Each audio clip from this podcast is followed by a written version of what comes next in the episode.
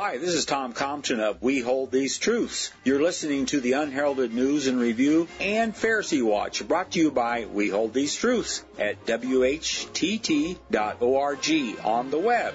Each week we look into the events that are, for the most part, ignored or overlooked by the mainstream media. And we analyze these events. Ready, set, let the sparks fly.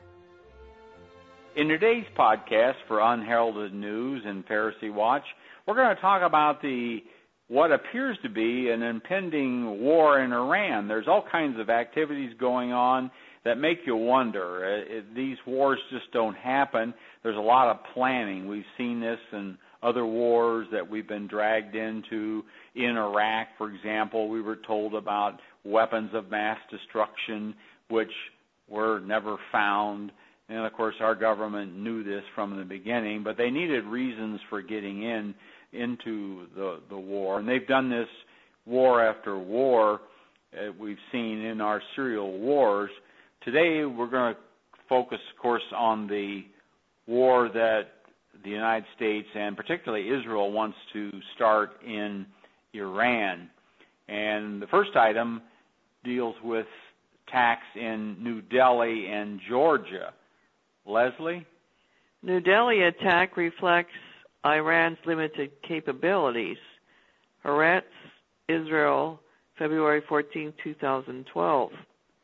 Thai police on Monday found 400 boxes of bomb making materials in a shop believed to be linked to a plot to carry out terrorist attacks. The materials, urea and ammonium nitrate, were found packed in electric fan boxes. Now, another story that goes along with this was the attacks in New Delhi on a Israeli diplomat, and also in a bomb placed under a car. And don't you read that story? After New Delhi attack, fears that Iran-Israel attacks could escalate. JTA, Global News Service for the Jewish People, February 14, 2012. JTA writes, Israeli leaders blamed Iran for two assassination attempts late Sunday and early Monday in Tbilisi, Georgia, and in New Delhi, India. The bomb in Tbilisi was disabled before it could be activated, and the attack in India wounded the wife of an Israeli diplomat and her driver. Editor CE answers A familiar pattern is emerging. First, we were told Iran had cooked up a scheme with Mexican drug lords to assassinate a Saudi diplomat, no doubt at a Mexican taco shop in Washington, D.C. No evidence found. Now it's Israeli diplomats in New Delhi and Georgia who are bomb targets, but the kill attempts were frail and amateurish and left no real damage. For instance, no bomb went off in Georgia, and the one that was exploded in New Delhi did not have enough power to blow up the gas tank of the auto or burn its tires. The Jewish wife on board escaped, we are told, with so little damage that the Israeli media declined to elaborate on her moderated injury. And how did it happen that the Israeli photographer was on hand to take a photo of the expulsion flash inside the car that did not burn the two passengers? The scorched auto looked like it could be driven off. Around Gaza, the Israeli bomb victims are usually sent to the hospital to observe them for shock when no other scratch can be found. Haaretz comment was that the bombing showed how feeble Israel terrorism is, no doubt, in an effort to irritate the military proud Persians. Well, of course, uh, Iran is in a spot they have to respond to all these threats, and they have to either be real docile and say that we're not going to resist anything, we're just trying to make peace, or they, uh, in a case, of, and that may that doesn't set well with their people, I guess. So what we have is we have Iran coming out and saying we're not going to let anybody do any of these things to us. You're not going to get away with us with us. Then Israel responds by talking about how militant Iran is, and all this is designed to stir up public fervor. And what the, the attempt is, in our opinion, in my opinion, in this case, as the uh, editor, is that we're supposed to believe that Iran is just busy going around trying to kill Israelis at random.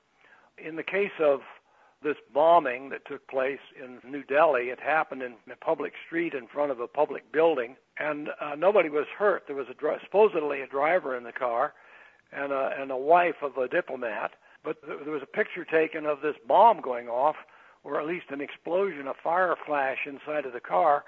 But a later picture, after the fire went out, was uh, showed the car didn't even have the wheels burned off, or the, uh, of course, obviously the gas tank wasn't exploded as normally happens in these cars, which is why the automobiles burst into flame and burn everybody in it. So it looks like a phony bomb. Either the whoever did it didn't have a, a good enough mechanism to actually blow up a car, or it was just designed to look like a terrorist attempt and uh, not hurt anyone. And then Israel has the advantage of uh, almost declaring war. In this case, Netanyahu's immediate response is, "We're going to get them for this," and then a day or two later, Haaretz pops out and says this tends to show how incompetent Iranians are that can't even build a decent bomb.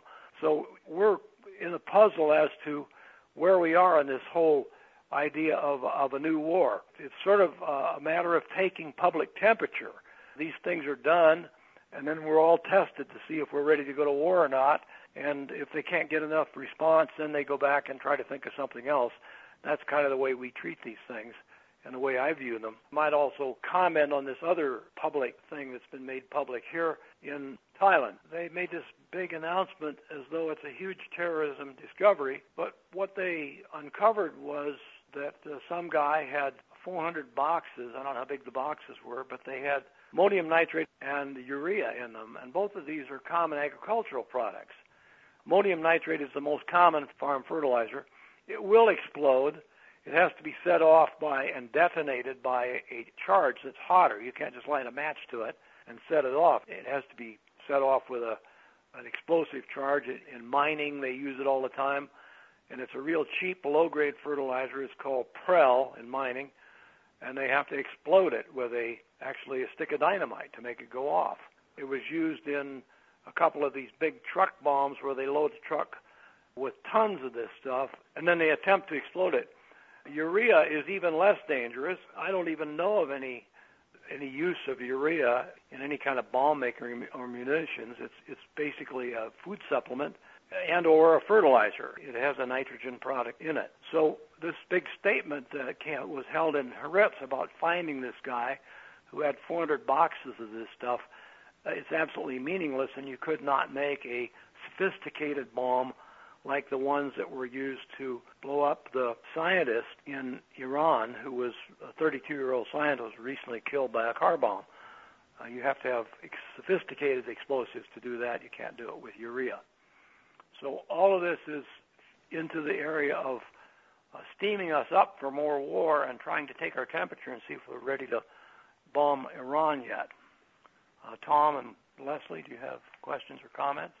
Well, of course, it was very easy to do that with Iraq and Afghanistan after 9/11. So we were whipped up with uh, zealous fervor for patriotism. In fact, when they started the war in Iraq, the president said that if you weren't for what we were doing in the war, that you weren't uh, a true American. So it was a case that you couldn't even question what the government was doing.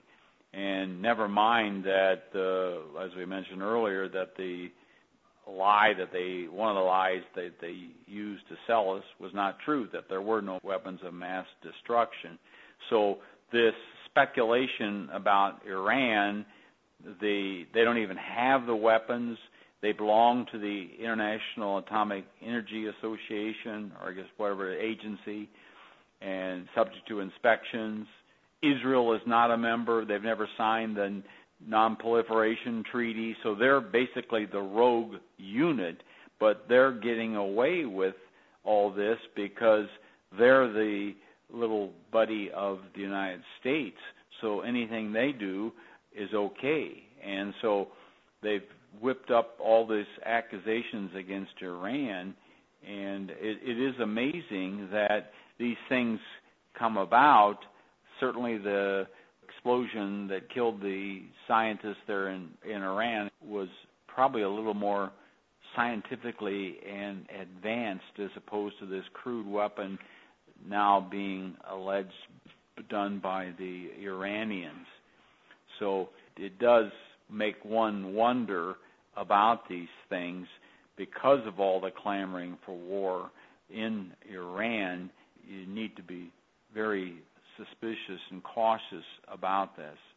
Uh, yes, Tom, you're absolutely right. The bomb that killed the scientist in in Iran was highly sophisticated. It was so sophisticated that they just popped a little a little a magnetic bomb onto the side of the car, and it completely exploded the car, blowing up the, the gas tank and everybody in it, and and uh, it completely destroyed any sign of any possibility of life inside of the car.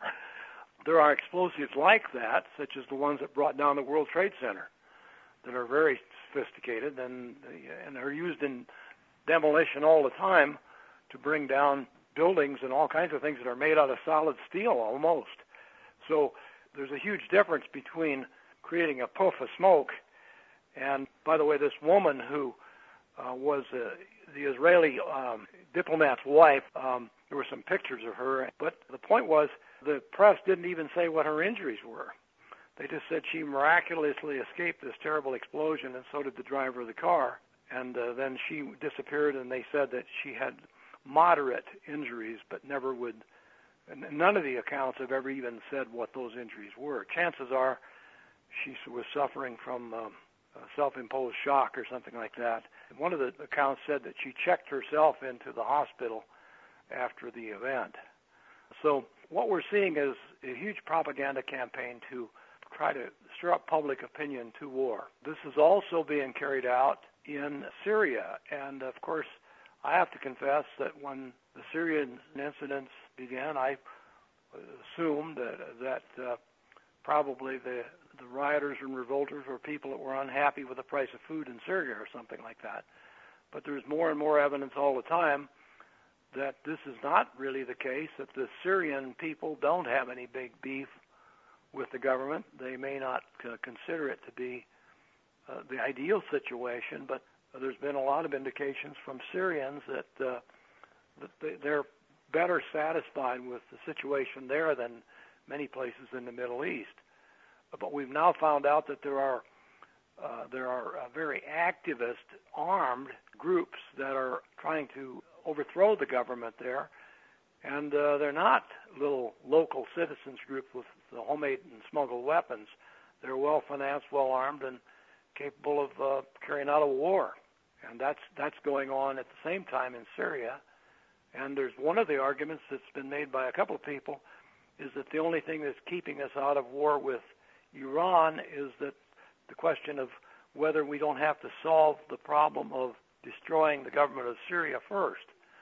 And so maybe maybe the the plan under the plan that we're not hearing about is that uh, we're getting ready to uh, to send in somebody, the NATO or somebody, to destroy the Syrian government, and that has to have precedent over over Iran because it got started first. Who knows what someone's plan is, but there's definitely something uh, very sinister going on in Syria. This ABC story said uh, twin suicide attacks rattle Syrian city of Aleppo. That was uh, a couple of days ago. More suicide bombs. You want to read that? Press TV reported the bombings in Syria with no mention of suicide. Damascus blames outlaws, saboteurs, and armed terrorist groups for the violence insisting that it is being orchestrated from abroad. Last week, the U.S. tried to pass a resolution against Syria to repeat Libya's war against the Assad government, but Russia and China vetoed the draft resolution describing negotiations as the only way to end violence in the country. And then ABC News, like Aleppo, the country's capital of Damascus has been a stronghold for embattled President Bashar al-Assad and has been practically untouched for the 10-month-long uprising that analysts say is on the brink of civil war. Last attack on the capital happened on January 6 when a suicide attacker reportedly killed 26 people. In December 2011, 44 people were reportedly killed in twin suicide bombings that targeted intelligence agencies' compounds in Damascus. Meanwhile, back in the rest of the city of Homs this morning, it has started raining as the shelling of pro Assad forces continues. Activists say yesterday's violence left over 100 people dead, and they expect today to be worse. Now, Press TV, which is uh, Iran, reported Damascus blames outlaws, saboteurs, and armed terrorists, as I started out on the story there. And the comments from Chuck most bombings in both Iran and Syria are attributed to suicide bombers, but the question is are they? If all these bombings were by human bombs, why are they never identified and traced? Is it possible the term suicide bomb is used when we are not supposed to know who really did it? For instance, hmm. a U.S. or Israel financed terrorist army working to overthrow the government of another Islamic state. We now know Israel is carrying out the bombings of Iran through People's Mujahideen, Iran. So why would we doubt Israel is in Syria? And that's a good question, Chuck. Right, and um, there's a lot of history of suicide bombs, uh, and they t- there were there were a number of, I think, 57 suicide bombers who actually blew themselves up in in Israel during the course of the Intifada. And we studied all of those bombings, and in in every case, they were able to find and identify the suicide bomber. Usually, the next day, Israel would go out to the home of the suicide bomber. They would find a, a parts, body parts. I don't want to sound gruesome, but uh, but they always were able to find body parts, trace the suicide bomber, go out and destroy his parents' home. That was standard practice in uh, to, to discourage uh, th- this practice during the Intifada, and the, they took it out on the parents of the suicide bombers and the family, next of kin, uncles, whoever, whoever he had. Uh, but they never had any problem figuring out that the, with their modern laboratory methods, uh, that with, with tracing down who the suicide bombers were. So now we have all these suicide bombings that have been going on in Iraq for years. We have had many, many reports of suicide bombings. And in a few cases, they've identified suicide bombers, but in most cases, we don't hear any more of it. It's just, it was the work of a suicide bomber, and that's the end of it. The same is the case in all these suicide bombings we're hearing about. We never hear them come back and say this was done by the son of a so and so or or, or a foreign alien who is operating in a country or any other explanation. Uh, and of course, the obvious thing that we get from this, it suggests, if it was a suicide bomber, that this is a work of one individual mad fanatic who hates someone and is willing to throw away his life to get even. And uh, this is very healthy for for the cause of revolutionary gangs who are trying to uh, overthrow the government because they don't want the government they don't want the newspapers to come out and say a well-armed uh, organization operating in Syria has just uh, killed 44 citizens. They want to be able to attribute it to one person who is nuts, and that's why I think, and uh, the evidence is pretty clear, that these uh, probably uh, most of these are are or many many of them are not suicide bombers. I was going to say, uh, I think uh, part of the war is being run by sociologists, not just by the military. They're measuring our reactions, like you say, and uh, judging where to go from there, yeah. uh, how to proceed.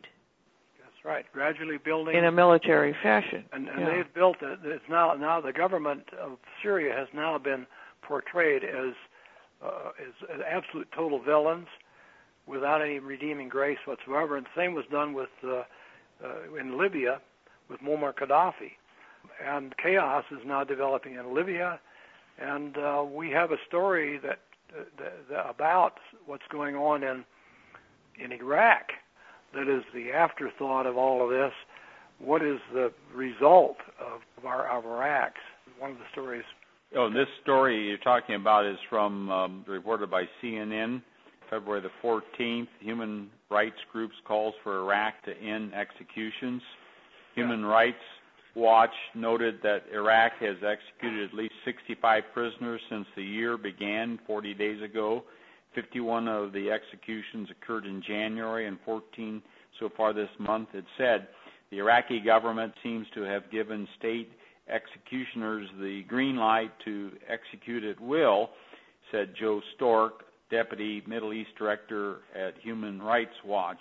The government needs to declare an immediate moratorium on all executions and begin an overhaul of its flawed criminal justice system. Well, my comment to that is they just learned their lesson from the United States from the occupation, I guess, quite well for being there now almost nine years in Iraq. The war started, of course, in 2003, and we know about the Abu prison where the um, torture of prisoners was done under the direction of the U.S. Army. So uh, this kind of thing, I guess, is is deplorable, but it's not to be unexpected. Uh, and Tom, uh, there's no question that this government of Iraq that's doing this is the government that we gave them. We uh, we we occupied the country just as Israel occupies Palestine. We uh, settled all issues. We destroyed everybody that we thought we needed to destroy, and then we set up a government which we proclaimed to be the elected government of, of Iraq, and that is the government that people are now reporting on about these human human rights violations.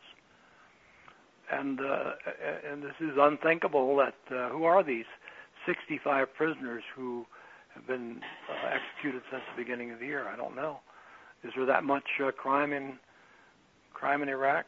Um, and who's making these decisions? Well, we know there's a lot of corruption there in Iraq. I mean, there's been billions of dollars that have been uh, used as bribes. You know, they've they've got billions of dollars from the U.S. government that uh, they don't know where it's gone, and so yeah, it's probably like the old west uh, there. I'd almost yeah. guess. worse than the old west. We've turned, yeah, we've turned uh, the key to the reservation over to the to the government that's there. Right. And we really don't know what's going on, and we don't know if there is any justice there of any kind or not.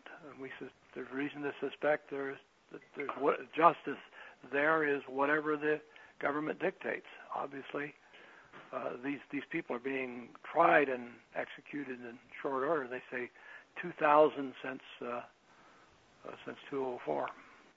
Okay, well, that ends our report for tonight, ladies and gentlemen. And when you uh, leave your house, be sure to look to the left and right to make sure no wars are coming in your neighborhood because they are coming all over the world here, unfortunately. Thanks for listening. Be sure to tell a friend about our podcast. And please visit our website, whtt.org. You will find a wealth of information and resources like the latest Pharisee Watch and Unheralded News articles. Also, you can order our new video, Christian Zionism, The Tragedy and the Turning, Part 1. Even though this video is copyrighted, we don't mind if you copy it as long as you copy all of it.